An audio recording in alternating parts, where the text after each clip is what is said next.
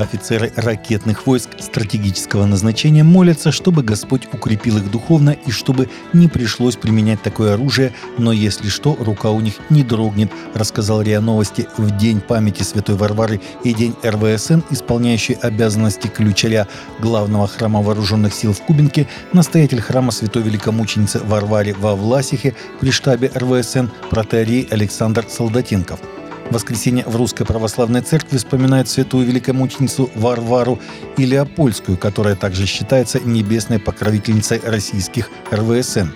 Как рассказал Солдатенков, святая Варвара стала покровительницей артиллеристов во времена Петра I.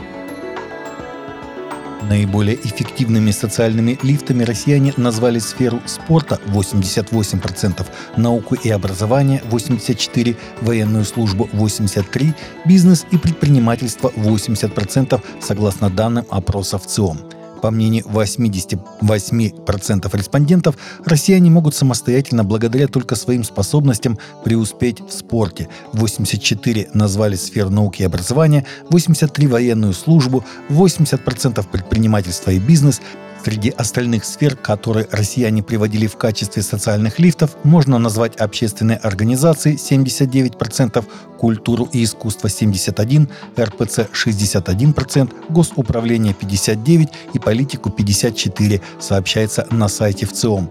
Более трети опрошенных 36% респондентов ответили, что в нашей стране люди скорее не смогут преуспеть в политике. 31% сказали, что трудно добиться высокого положения в сфере государственного и муниципального управления. Утром 17 декабря Папа Франциск встретился в зале Павла VI с 200 детьми из Ватиканского детского диспансера Святой Марфы, которые поздравили его с 87-м днем рождения и подарили большой торт, сообщает Vatican News. После детского спектакля папа обратился к маленьким пациентам, к монахиням, волонтерам и родителям детей, поблагодарив за эту радостную встречу. Понтифик напомнил о важности подготовки к Рождеству, великому празднику, когда мы вспоминаем о приходе Иисуса на землю. С 1922 года диспансер Святой Марфы, основанный Папой Римским Пием XI, оказывает бесплатную медицинскую помощь детям из малоимущих семей, независимо от этнической и религиозной принадлежности их родителей. Последние данные Евангелического совета по финансовой отчетности в США свидетельствуют о том, что темпы благотворительных пожертвований на христианские служения в основном стабильны, но из-за инфляции и других факторов впервые за десятилетия снижаются – 14 ежегодном отчете ИСФА «Состояние пожертвований», данные, представленные двумя тысячами организаций-членов, показывают, что денежные пожертвования снизились менее чем на 1% в период с 21 по 22 год после двух лет рекордных пожертвований во время пандемии COVID.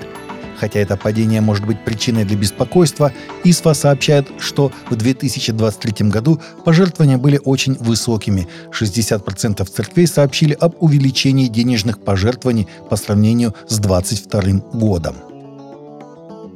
Правительство Великобритании подчеркнуло свою приверженность защите свободы вероисповедания на рабочем месте – Отвечая пэру-католику лорду Алтону из Ливерпуля, министр иностранных дел лорд Ахмад сказал, продвижение права на свободу религии или убеждений является одним из давних приоритетов Великобритании в области прав человека.